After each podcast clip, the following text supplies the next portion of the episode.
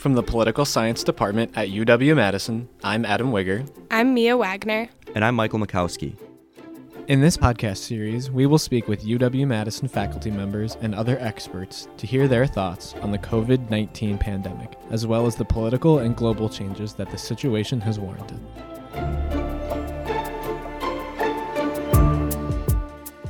This is 1050 Bascom COVID 19.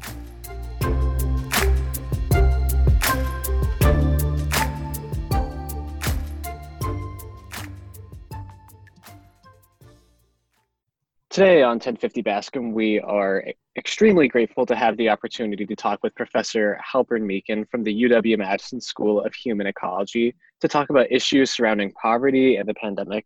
We won't be able to cover all of the sprawling topics under these umbrellas, but we will do our best. Thank you so much for joining us today, Professor.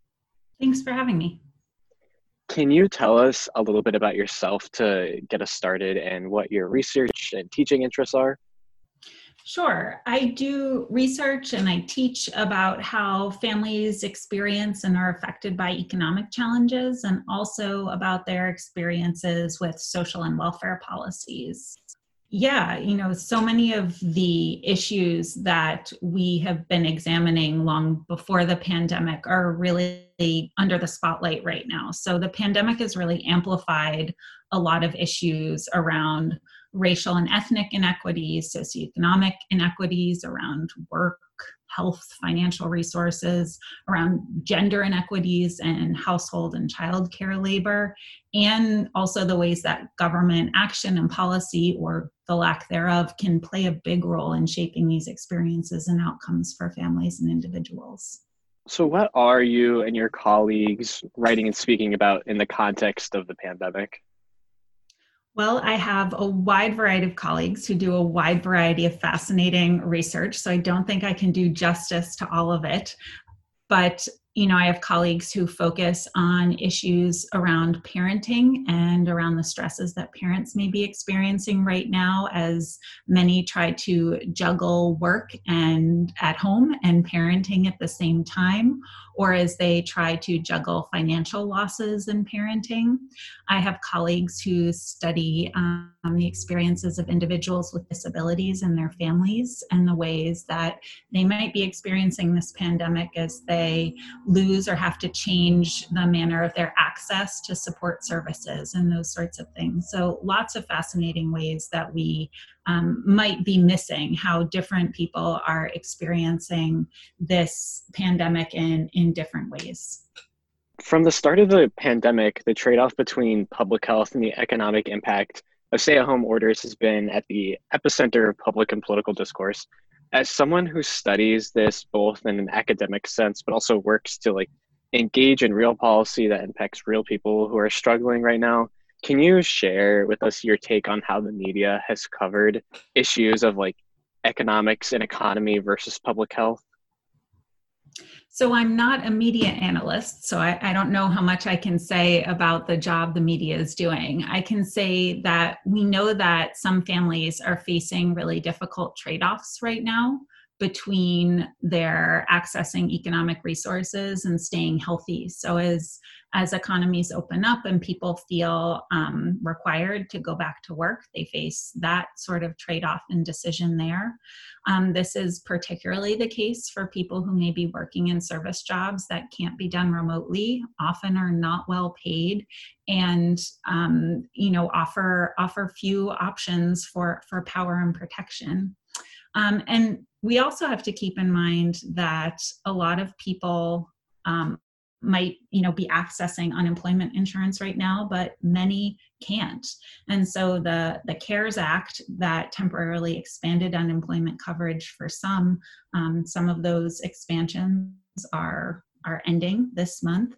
And um, it also doesn't cover everyone. And so we need to keep in mind some of the trade-offs people might be making between um, having to work to earn an income and the costs to their health.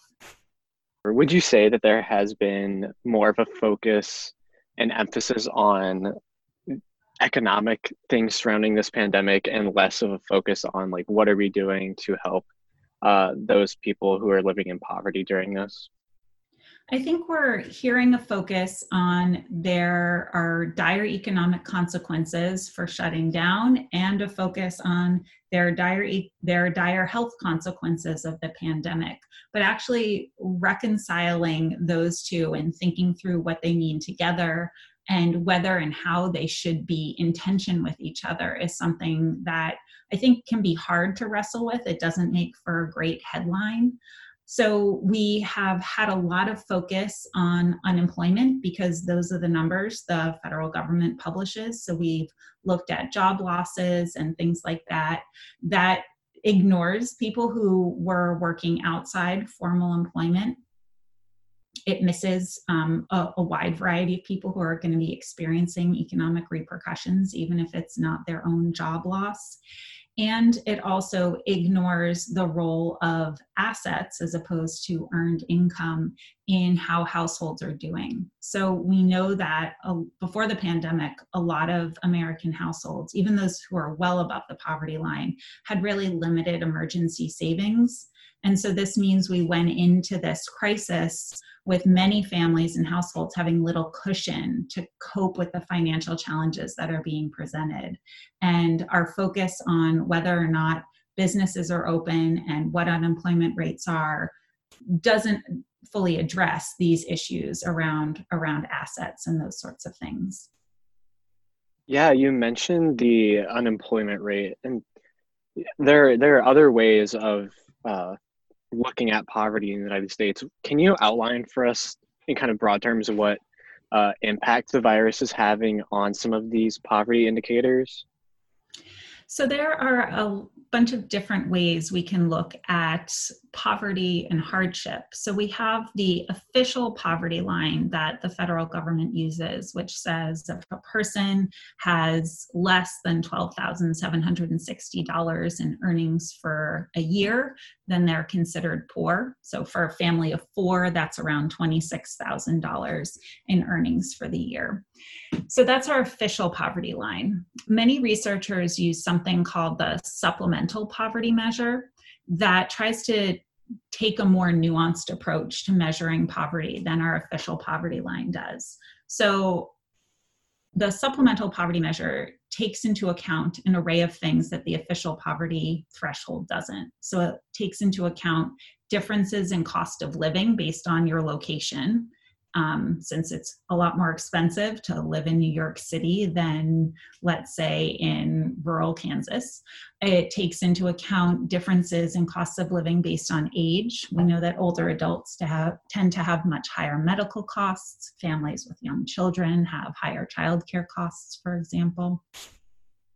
The supplemental poverty measure also takes into account what families gain and lose through paying taxes and what they get from um, public assistance programs. And the official poverty line doesn't look at those things. So researchers often try to look um, at measures using the supplemental poverty measure since it's a more nuanced and we hope more accurate way of assessing people's poverty. And using that supplemental poverty measure, some researchers from the Center for Poverty and Social Policy at Columbia University have estimated that in the absence of support from the CARES Act, poverty rates would have actually spiked to their highest level since the Great Depression. So I think that underscores two things. One, it really shows us what a difference policy actions can make. And the other is it really shows us what a big financial crisis this is for so many families. So, in the absence of the CARES Act providing these one time stimulus checks and boosting weekly unemployment payments and expanding who's covered by unemployment assistance, we would be seeing a lot more families in a lot harsher circumstances right now. But all that said, when we look at some alternative measures, so we move beyond looking at the poverty measures and we look at measures of hardship, like material hardship. For example, we see that food insecurity rates, people's concerns about, you know, having regular access to enough food have doubled. We've probably all seen those photographs in um, in newspapers of cars lined up one after the other waiting to go to food banks. And so I think this really serves as a reminder that we can get really focused on being above or below the poverty line, but whether you're above or below, you can still be experiencing material hardship, and we're seeing that. Um, and then finally, as we think about these ways of measuring poverty, we need to keep in mind that poverty lines are based on annual income. And so that means we miss a lot of income fluctuations and therefore potentially financial struggles that families can face throughout the year. So even if the bottom line at the end of the year puts you above the poverty line, that doesn't mean you necessarily had enough to make ends meet every, you know, every week and every month during that year. Yeah, you mentioned like through all this um, the importance of the cares act and how like monumental it was for keeping so many families afloat so far what happens then when it, it runs out this month? Parts of it. Well that's a great question and we don't know. Yeah we i guess we're, we're about to find out. Yeah so right now we're waiting to see what happens once congress comes back from its recess you know in in a week and a half and we'll see whether actions are taken and what those actions look like. So it's really a question mark right now and you know that can be something of academic interest but for families who are really dependent on that support right now it's um, you know it feels very dire uh, about whether action is taken or whether their benefits are going to end in the next few weeks. Yeah what are some avenues that the federal government might take um, in the next month or two to help address some of these things? In my mind, one thing that we're seeing is that the economic impact of the pandemic and the public health side of the pandemic really can't be treated as separate issues. So we know that one of the factors that's dragging on the economy, even among, you know, amid the push in many states to reopen, is that there's been limited spending among those with higher incomes. And from a public health perspective, that limited spending might actually be a good sign because we want people to be staying home and maintaining distance. And that is going to mean, you know, getting less of the services and experiences that people might usually spend money on. And so people aren't feeling safe to do that, even when their states do open their economies back up. And so, what that really underlines for me is that until we adequately, adequately address public health risks from the pandemic, we may not be able to fully get the economy back on track because the two are so inextricably linked. So the United States has had this safety net, and then we added to it with this CARES Act. And I know you said that uh, kind of comparatively, you might have some limited perspective, but um, kind of thinking like other countries that have created more and more stimulus in the forms of like you know money directly to uh, citizens. Do you foresee anything like that in the united states? Like do you foresee any more stimulus checks coming to people's way? So we have a more individualistic culture in the us and that's reflected in our safety net. So from some perspectives providing a safety net is in itself destructive to individual motivation and personal responsibility. And so that uh, perspective, which is relatively more dominant in the US than in many other countries, is going to shape the set of assistance programs that we have during normal times. And it's also going to shape people's reactions and willingness to engage in ongoing uh, assistance program expansions during during this period of time. So we've already seen that in response to a crisis people are more willing to sort of relax some of those concerns but they tighten back up really quickly. So for example we saw a lot of places um, institute eviction moratoriums in immediate response to the pandemic. And those helped prevent many families from being evicted in the face of job loss or income loss due to the economy closing down. but many places have already let those eviction moratoriums lapse. And so we're seeing eviction rates rising, even though we're still in the midst of this first wave of the pandemic. And we also, you know, as we've talked about, see expiring expansions to unemployment insurance this month, even though we're really, you know, experts are telling us still in the middle of this first wave of the pandemic. And so I think we sometimes see some of these more expansive programs put into place, but how long people feel comfortable letting them stay in place is part of the question. Yeah, and you mentioned um, eviction moratoriums and everything. Um, like I know here in Wisconsin, there's no nothing like that, and political subdivisions like cities, counties, municipalities, um, it's actually illegal for them to create moratoriums like that. Are you, or is it looking like um, there's going to be this huge housing crisis um, in the extremely near future as more and more families and individuals get evicted?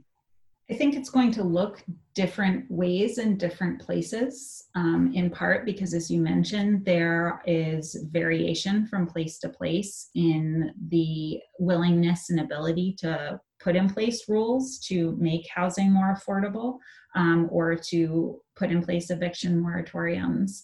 There were more and less of a housing crisis in different places. Um, and so that will also change um, people's immediate experiences around housing. We also know that from place to place, there are differences in the reach of affordable housing programs. So typically, our affordable housing programs like public housing or Section 8 housing vouchers only reach a small minority of families who are eligible for them.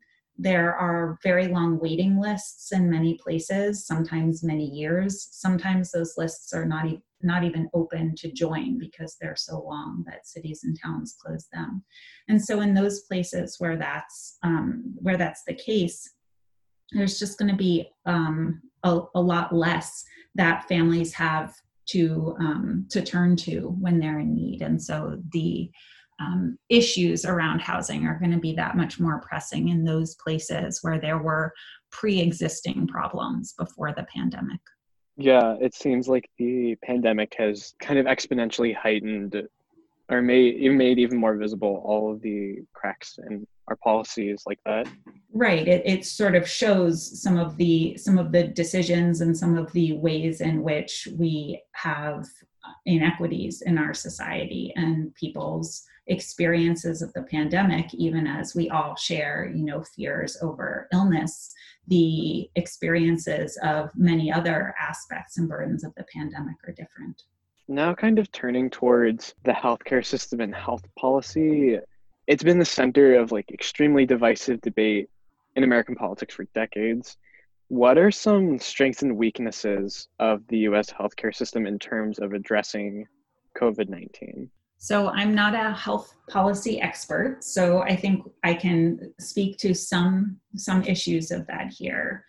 One, when it comes to health insurance, some of the people who are in the most dire financial circumstances are actually not in the most difficult situation when it comes to securing health insurance people whose earnings put them just above the cutoff for Medicaid eligibility, uh, especially in states in which eligibility wasn't expanded through the Affordable Care Act, they can have the most difficulty getting insurance because they earn too much to get government subsidized Medicaid, but too little to comfortably purchase insurance on the market.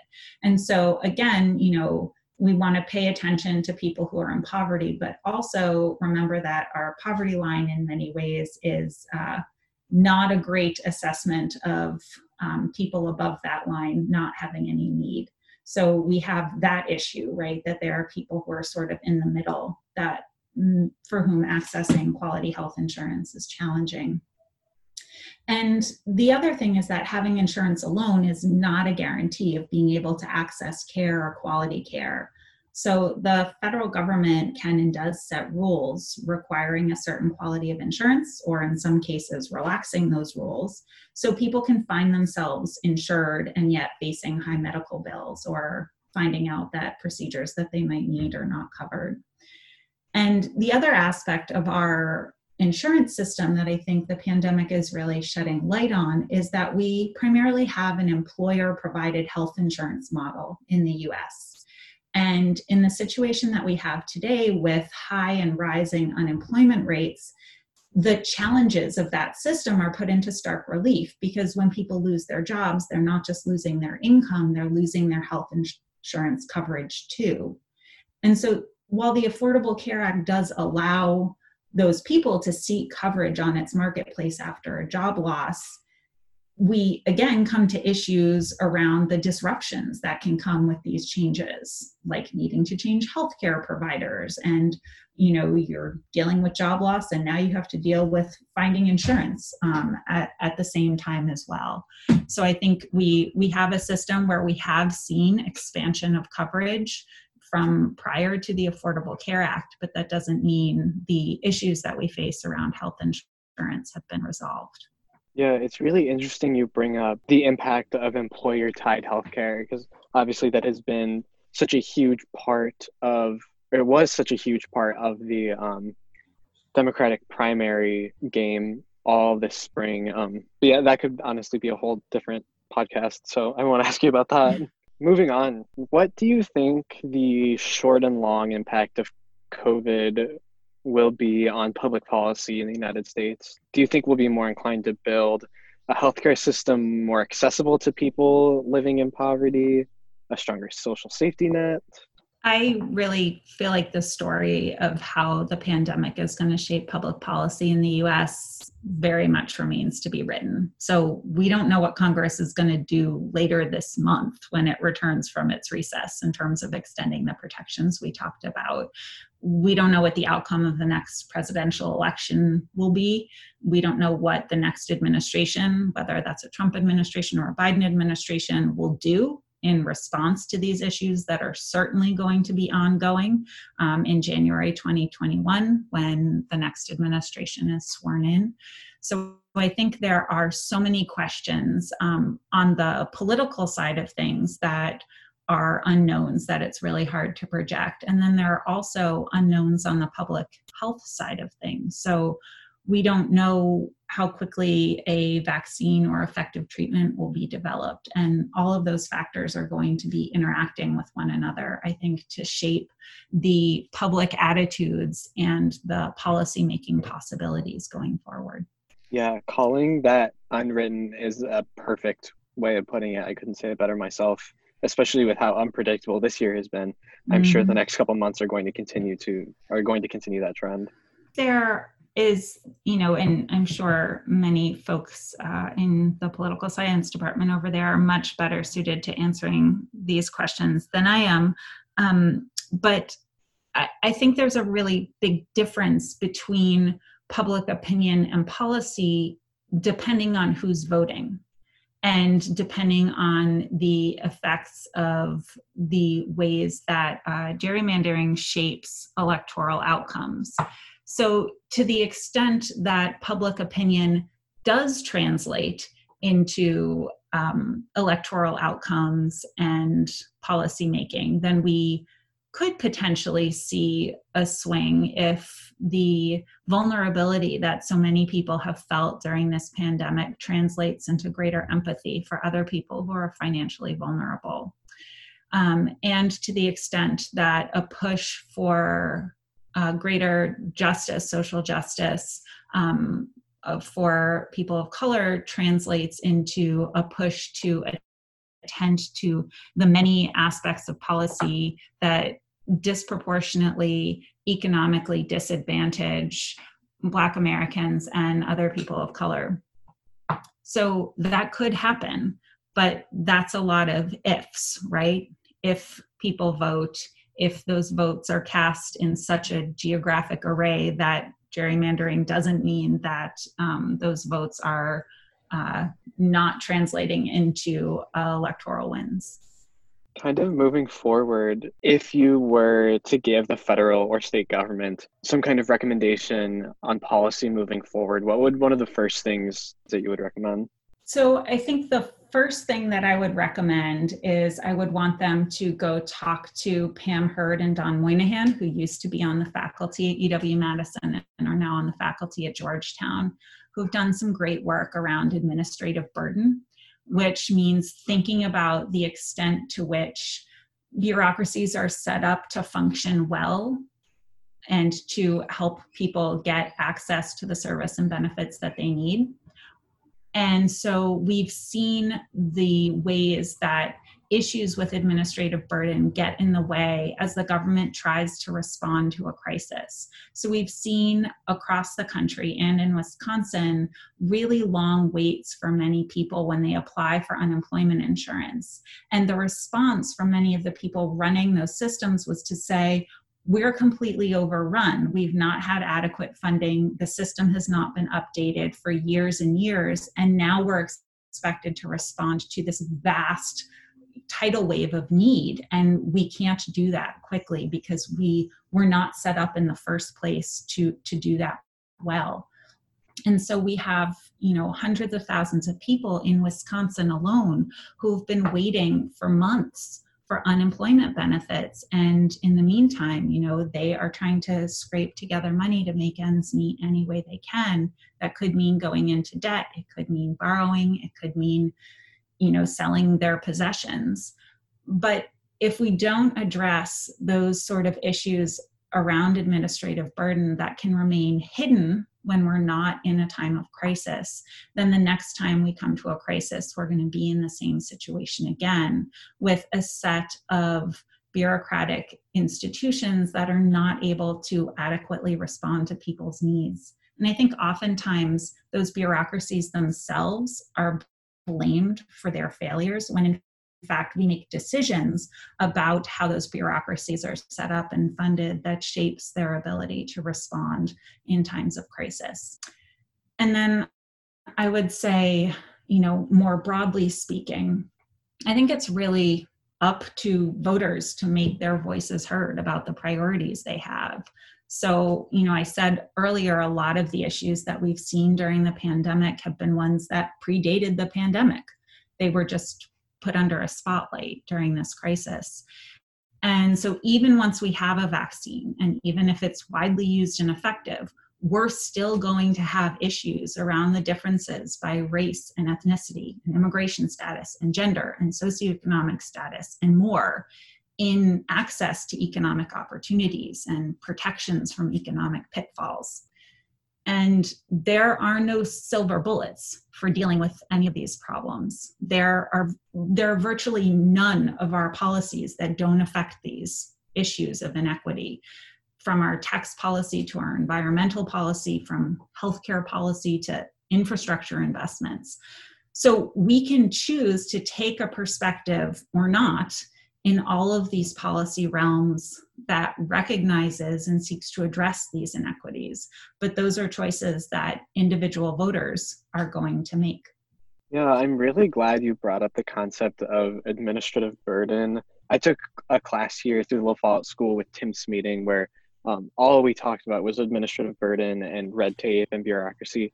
And I didn't realize until then how much of a toll it takes on people yeah it's you know it's a huge issue and it's one that's not talked about publicly um, and it's one that even you know within policy circles doesn't get the sort of attention that i think it needs because it really speaks to the human day-to-day on the ground experience of what it's like to try to access assistance.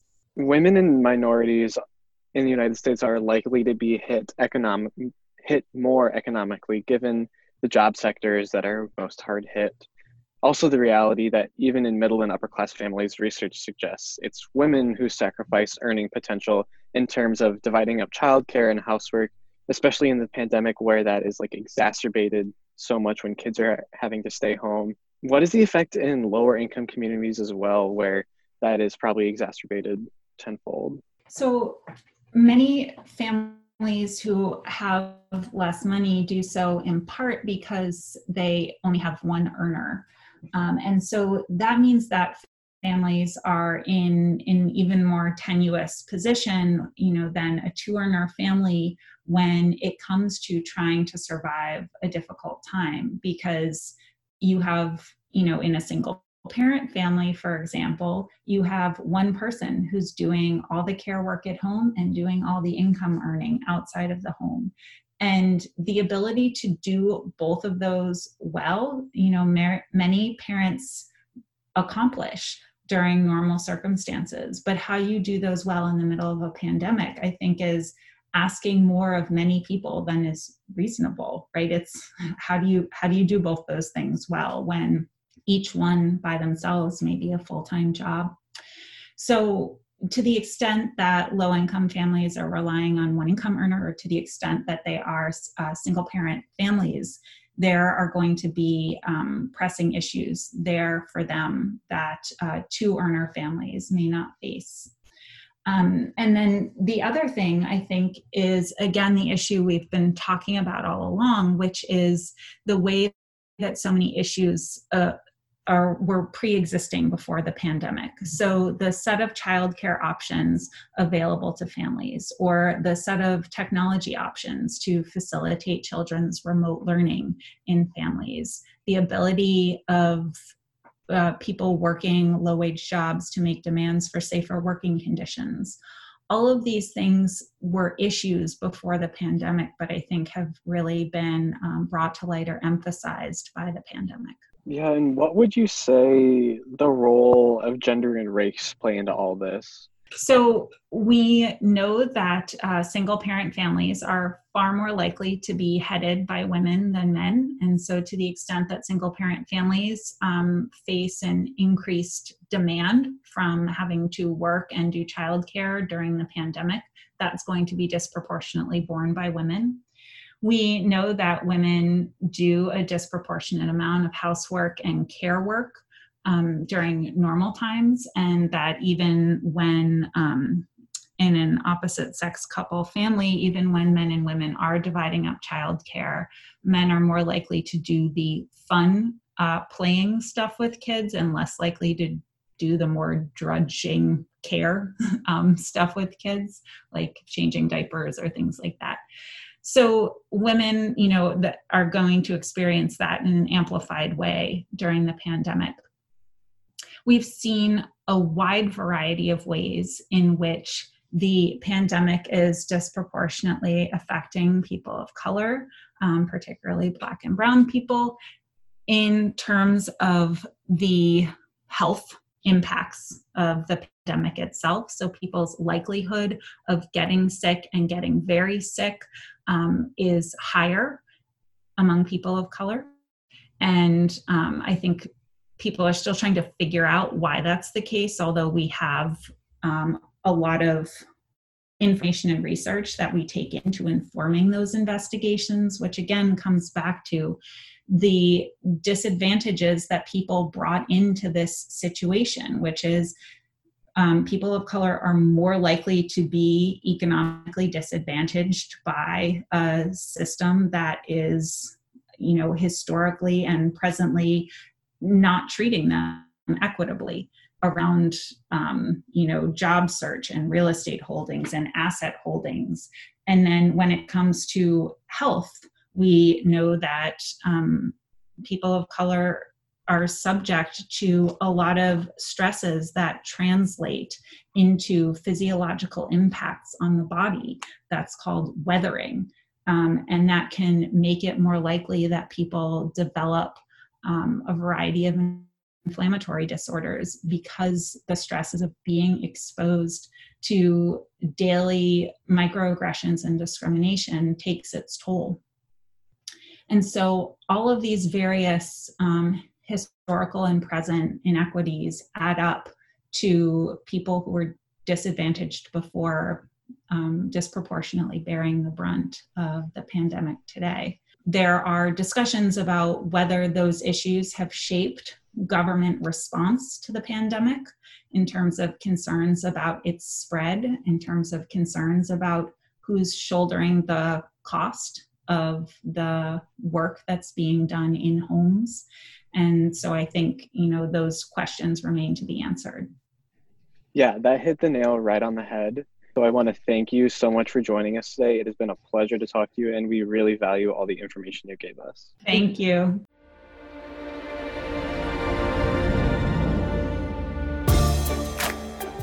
For more information regarding the podcast, please visit polisci.wisc.edu and search for 1050 Bascom.